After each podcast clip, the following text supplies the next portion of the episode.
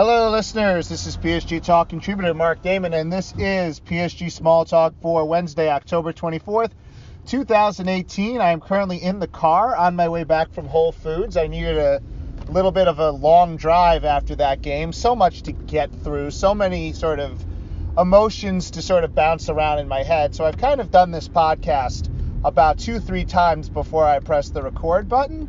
But, well, here we go. Um, PSG faced off against Napoli today in the Parc des Princes, a game that PSG would have really liked to have won and probably needs needed to win to make their Champions League situation more comfortable. However, they did not win. They drew 2-2, and that's only really part of the score and part of the whole deal here because this was a uh, let's call it an interesting game in a certain ways, in certain ways the first way this game was interesting is that I felt I felt like it, it is so hard to sort of put my emotions around it now that the, the audio is recording. So you know what? I'm going to stall and I'm going to talk about uh, Guillaume Delaporte's interview with Yahoo France uh, journalist and PSG fan Amber Godillon. Now we had this conversation a couple days ago about adding women to our sort of our cadre of uh, of contributors and there's really no better person in that regard than Amber. She's been around the team for years. She's a very strong reporter. If you haven't listened to her interview with Guillaume, I'm going to do that tonight after I calm down a little more. I'm, he's said great things about it. Anybody that's listened to it has said great things about it. We're really honored that she decided to go on the show, give us a little bit of credibility. Not that we needed a whole bunch more, but it's really nice when we can get people that cover the team like Jonathan Johnson and now Amber Godillon to come on the show. It really sort of gives our listeners a different perspective. We're we're fans. And not that Amber isn't a fan because she's a fan. She sits in the RTLN for these P- these big PSG matches. But it's different when you have somebody who reports on the team and is around the team every day. The perspective is just different from what we normally give you and I think that I'm really proud of this, and I'm thankful to Guillaume that he was able to do this. Thankful to Amber that she was able to come on the show. Merci. Um, now I think I can collect my thoughts. Um, PSG were, I thought, better than they were against Liverpool, but not that much better. They were better in the sense that they were not, I think, dominated in the way they were against Liverpool, but they really should have played better, and you really would have expected them to play better. This is a game at home. It's a game you really need to win. And they come out, and I think the first 10 minutes were pretty good. And then it just sort of, Napoli just sort of figures them out defensively. And what I mean by that is, you felt like all Napoli had to do was get the ball out wide, and PSG were in trouble defensively. Anytime Napoli pinged the ball to the outside, and let Mario Rui or whoever go on the end of it, you felt like PSG were in a bit of trouble and they couldn't get out to defend those crosses.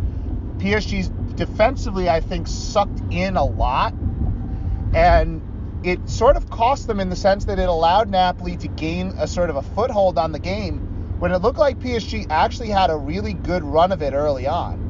I really felt like they were getting some good possession. They were keeping the ball. They weren't getting a lot of great chances. They had one, which we'll talk about in a second. But you did genuinely feel like they were somewhat in control of the game. And then all of a sudden, Napoli just sort of were able to find a rhythm on the ball. And it really put PSG in some tough defensive positions because, quite frankly, and I think this is where I'm sort of going with all of this, the first thing I took from this game is that PSG are still not a good defensive team. They're nowhere near where they have to be defensively to win a Champions League. And I think that's full stop. I, I, I think we can have conversations of, about Neymar and Mbappe not being great, but it's hard to be great as an attacking player in, in Champions League matches. It's not this sort of easy thing that Messi and Ronaldo make it out to be. Like those guys are generationally some of the best players to ever play. And they make scoring in Champions League look like it's easy. It's not. especially when you have a team like Napoli who are just a rock solid, strong defensive team that really forced PSG into some difficult situations because PSG just couldn't break them down. And it took so many good passes that they would need to connect to break them down. And especially in the first half, they just didn't have the quality necessary to really make the passes that they needed to make. And part of that, and I'll have to go here at some point, I might as well go here now, Edinson Cavani. First five minutes of the game, Kylian Mbappe makes a great little juke move against Koulibaly, gets towards the byline, great service in. Neymar's right there. He's right there. He just has to put that ball in. And Edinson Cavani, for some inexplicable reason, basically takes Neymar out as if he was a defender. And they both go for the ball, but Neymar's clearly in the better position here. Cavani's fallen over, he's trying to reach it with his foot, and he almost takes Neymar out of the game. Like, he almost slide tackles Neymar out of the football game. And he was on the turf for a good three, four minutes, and he wasn't embellishing that either, I don't think. That was a legitimate knock. And I'm not saying that th- that was sort this sort of unforgivable sin. I mean, it happens in sports sometimes, but you felt like in this game, Edinson Cavani, square peg, round hole. Not our biggest problem, but I just thought I'd point that out, and it's going to come into play a little later when I offer a suggestion that might just get my head taken off. But the real issue here is the defense. That's the issue. We can talk about our midfield all we want. We can talk about Marco Verratti. We can talk about Adrien Rabiot, and we could go into depth about how they need another defensive midfielder to put there to help them out, and that that would make them that would make sure there were less chances. We could do that all we want, and you guys are welcome to do that. But here's what I've seen over the first two major Champions League fixtures this year. I'm not counting Red Star. I've seen four of those five goals that PSG have given up in those games have been strictly defensive mistakes. Fixable, correctable defensive mistakes that continue to happen year in and year out. And I've had this conversation and, I, and I've talked about it till I'm blue in the face. We're at a point where there's no point in sort of beating this dead horse, but this dead horse is certainly smelling a lot. First goal against Liverpool. Thomas Meunier sucks in too far, allows a cross uh, from, I believe, Jordan Henderson uh, that Daniel Sturridge puts in the back of the net with his head. Second goal in that Liverpool game. Juan Bernat kicks Gini Wijnaldum for no reason. Penalty. Uh, converted by Milner. The goal, the first goal in this game. Ball gets out wide. Kimpembe just falls asleep. Like, he just falls asleep. And Insigne makes a run behind him. Ball gets played to Insigne. Insigne chips it over Areola. Just terrible defending by Presnel Kimpembe. You have to, in that situation, know where the best player offensively that Napoli has is. You can't lose him. And I don't care how much money you spend on midfielders, if you're going to make that defensive mistake and you're going to make it in big matches over and over and over again, eventually you're just not going to be able to be on the field. And I thought Kimpembe got a little bit better as the game went on, but that was a really bad one. And the second goal defensively was scored on another simple against the run of play. PSG had finally gotten momentum in the game. They tied it up. Thomas Meunier, great run off the right side. Neymar finds him with the ball. I believe it was either Neymar or Mbappe. Finds him with the ball. Meunier puts a cross in. It gets deflected by Mario Rui, and it goes in the back of the net. And it's 1 1. And PSG in that second half, and we'll talk a little bit more about the adjustments, but PSG had finally gotten momentum. And they were trying to push to go ahead. Napoli had started to get a little more of the possession back. But here we go. Ball on the right side. Napoli gets it to the wing. Sort of a poor cross in, but Marquinhos just falls over. And yes, Mertens pushed him. But if you had watched that game, you would understand that the refs were really not going to call that. And PSG were not going to get those calls. Napoli weren't really getting them either. But here we go. Marquinhos gets shoved over. Like he's not there. Mertens settles it and puts it in the back of the net, and it's 2 1. And there went PSG's chance to win this game. Another winnable game, even though they didn't play particularly well. And this is the point I keep trying to drive home to people that I think we get caught up in this style of play and we get caught up in, oh, PSG need to have this amount of possession, and oh, there's this amount of completed passes that they need to get, and there's these other metrics that we're looking at when Champions League football is a really simple concept. It's not hard. Execute. Make the right play at the right time and be defensively solid. Marquinhos in that situation was pushed over and he flopped like a seal.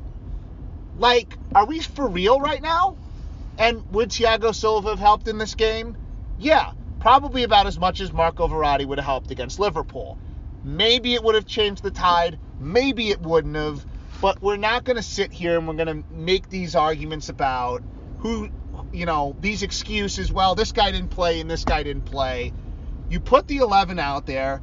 Marquinhos has been playing at this high level for three years now, three, four years now. This stuff should not be happening. And right now, if it's a choice between two of the three, Marquinhos is going to be that third guy and he's going to be on the bench. The way it's going right now. Because he's just not, you just can't have that defensively. And at least Kimpembe gives you something physically that he can at least body a guy. Marquinhos, if he's just going to get pushed around by a guy three inches shorter than him in an aerial duel, like when he's in front of the guy, like, what are we supposed to do with that? Like, there's nothing you can do with that. That's just the other guy wanting it more than him. And that's why I was frustrated about that. Defensively, also, I thought Bernat wasn't terrible, but they needed to go to a back three. I don't think Bernat was this was awful. I think Bernat's being coached to not really go out there. I don't want Bernat defending one on one because he's not good at it. So I thought once you realized that PSG needed to be a little more uh, sturdy in the back, I liked that PSG went to that back three. They put Thilo Kehrer in there, and good news in this game, Thilo Kehrer can play in a Champions League match. He wasn't overwhelmed. He wasn't bossed around.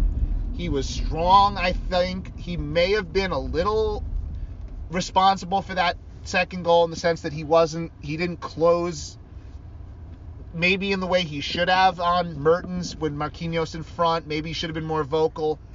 But besides that, I really liked the way that Kehrer played in this game.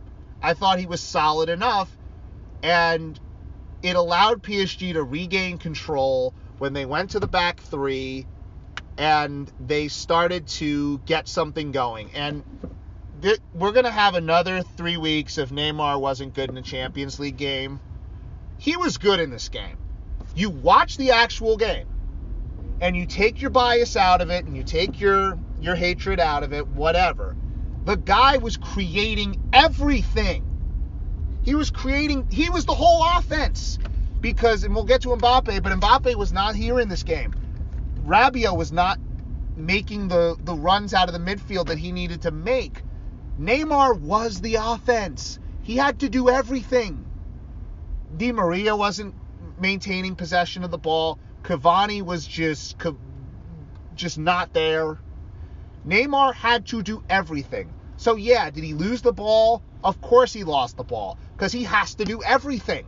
Watch that game again and tell me who else was contributing offensively. Neymar was the guy. He was the only guy that was going to get them back in that game. And he did get them back in that game with his ability to control the ball. He was making guys miss. He was making good runs. He was making good passes that other guys were not connecting on and finishing. And let's get to that. Not a great game from Kylian Mbappe, but we have to all remember something. For whatever he's done, And we're talking about this guy winning a Ballon d'Or, which I think is a bit absurd. But he's still 19 years old. He's not a finished player. He's not going to be a finished player for another three, four years. It's going to take a while. And while he's learning, he will have his moments where he will look like the best player on planet Earth. And then he'll have games like this where he just is not involved in any significant way. And he had a chance in the first half and he missed. And it, he didn't miss, but Ospina saved it, but he should have done better. He had a one on one with the keeper. He, when he gets to be 22, 23, he'll finish that off every time. But he's not there yet. He's still 19 years old. The mistakes are still going to happen. Fast forward to later in the game. Thomas Tuchel makes an adjustment. He takes off Cavani and brings on Draxler. Draxler does what Draxler does, doesn't make the most of, I think, his opportunity in that case. I think he needs to be more aggressive than he is. I think he's just not aggressive enough when he's out there. I think he's just trying to not screw up. And I think he's a much better professional football player than to just kind of be out there to not screw up. So, you know, he did what he did. But the other substitution, which I thought was really interesting and I thought exposed something, was when they brought in Moussa Diaby. They had him play on the left and they moved over Angel Di Maria to the right. And they sort of played a four, they sort of played a three. I guess I don't even want to say it was a formation at that point. It was pretty much just throw everyone out there and see what happens. But something interesting did happen. They're down 2 1, and Moussa Diaby makes an impact. And he makes an impact not in sort of a flukish way, but he gives them something. He gives them a an effort. Like a real effort. Like not sort of a half-assed I'm going to show like I'm defending. The guy was trying to defend. He was trying to get back defensively. He was trying to win the ball. He was trying to get the ball into dangerous areas. He was getting crosses off and forcing throws and corners. I love Moussa Diaby for this team. And I think it was his insertion into this game that started to give PSG something a little bit different. It allowed Di Maria to go over to the side where he's more dangerous. And in the 93rd minute, with essentially PSG season on, sorry, PSG season on the line, they lose this game. Liverpool's at seven points. Liverpool's at six points. Napoli's at seven points. PSG's at three. Essentially, at that point, you could start booking your trip to the Europa League, and the long car, the long bus rides to Romania, not bus rides. What am I talking about?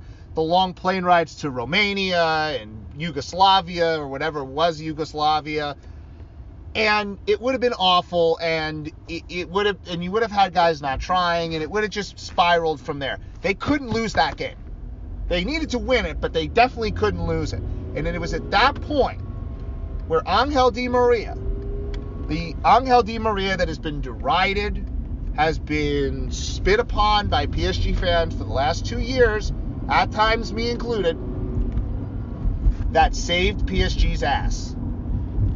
Got the ball right outside the box, beautiful curler, right inside the left post, right past the diving Ospina, ties the game, saves Paris Saint Germain's ass, and gives PSG a chance. Because now with that draw, Liverpool's on six, Napoli's on five, PSG's on four. That's doable.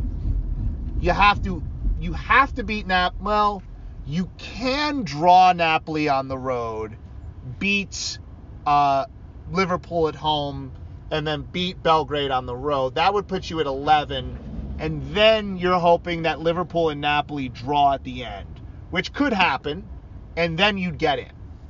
Or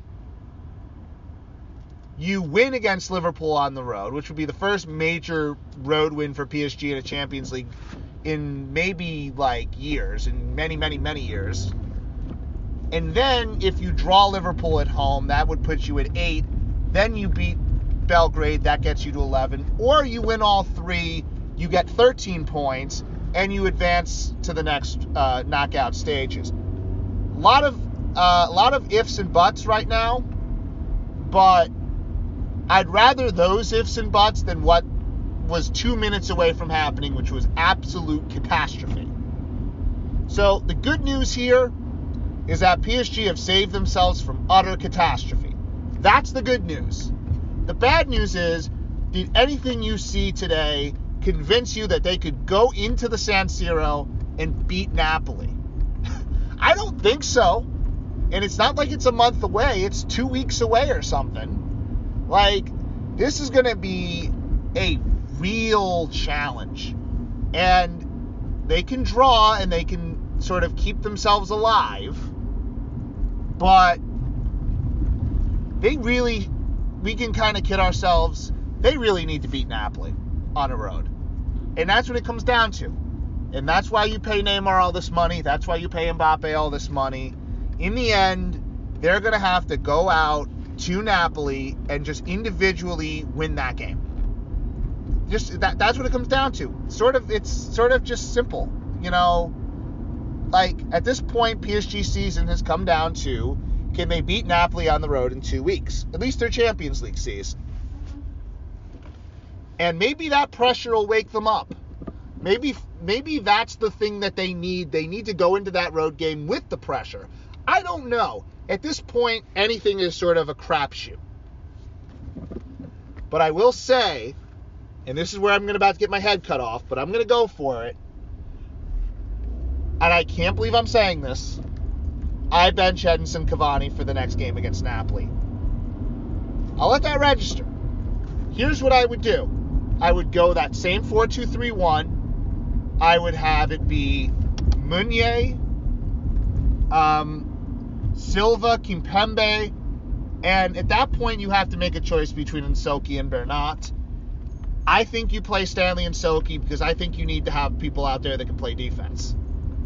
And Bernat can give you crosses, but that's not what you're going to need on the road.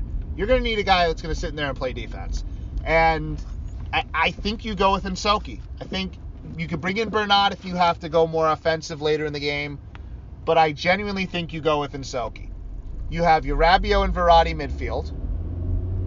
Neymar plays 10. Di Maria goes to the right wing. Moussa Diaby on the left wing. And Kylian Mbappe up top as a sort of nine false nine. This, I think, accomplishes a couple of things. The first thing it accomplishes is it takes a little bit more of the playmaking pressure off of Kylian Mbappe. Because I think one of the issues he had in this game was that he's not, at this point in his career, an effective playmaker. He can do it at times, but most of the time, it just doesn't look great. Like his passing in this game just really wasn't very good. And I felt like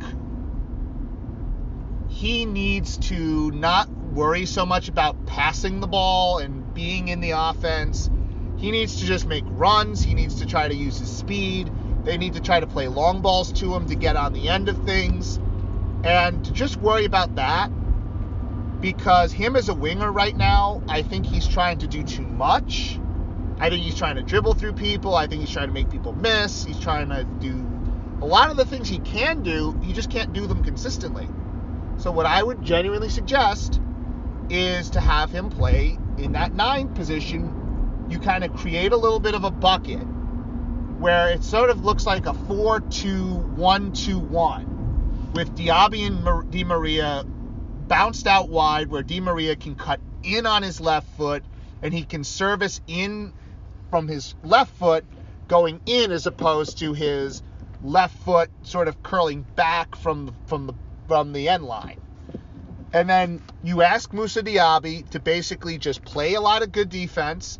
Essentially, at times, it'll look like a 4 2 2 or a 4 4 2 with uh, Di Maria and Diaby kind of collapsing back to help defend. Then Di Maria will play out wide.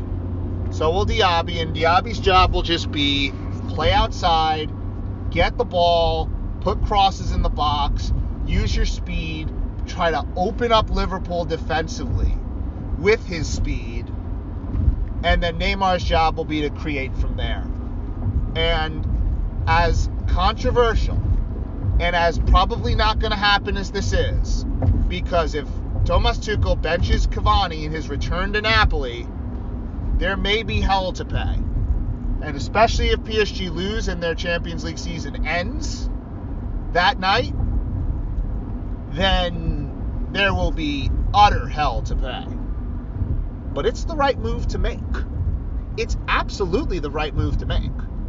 And this is where Thomas Tuchel, as a coach, has to make the right move for the team and not sort of to try to make sure Edinson Cavani gets himself hot. You could bring Cavani on as, off the bench and you could go with a two striker look and you could put Cavani up top and you could put Neymar off to the left wing and you could do a bunch of things to get him in the match if you really need a goal. But to start the game, I wouldn't have him out there. And again, I know what I'm saying, but I really do believe that what is being shown right now is that they need to have something more cohesive, and right now it's not cohesive enough. And it's not aggressive enough defensively, and they're not they're not working in the way they need to work in the sort of unison they need to work. And you saw what Napoli did. Napoli went to the Parc des Princes and they played defense. That's what they did. They didn't do anything spectacular, they didn't do anything magical. They played defense. And sometimes you just have to play defense. And PSG to win against Napoli on the road, they're going to have to play defense and they're going to have to counter well and they're going to have to be a, they're going to have to play 93 plus minutes of all heart, all effort. Anything less and they're going home and we're going to the Europa League. Make sure to follow PSG Talk on Twitter, Instagram, and Facebook. Subscribe to our podcast. We talked about the Amber Godillon uh, edition, which you can listen to right now. Um, we have more things coming in the pipeline. Uh, just look out for them. I'll talk with uh, some other correspondents uh, Sunday after Le Classique. Hopefully, PSG will win, get themselves a little back on track, although it doesn't really mean anything if they just go back into the Champions League and do what they always do. But beating Marseille is always a positive, no matter how you spin it. So we'll have some different opinions. PSG Talking will come back. I'm sure they'll talk about this. Make sure to stay with us. Champions League is not over yet. Thanks to Angel Di Maria, who now want to get this point in before we go off the air. The reason he plays is because when in doubt, when the season's on the line, he can do what he did. That's why he plays. And that's why he's still there. And that's why he's still valuable.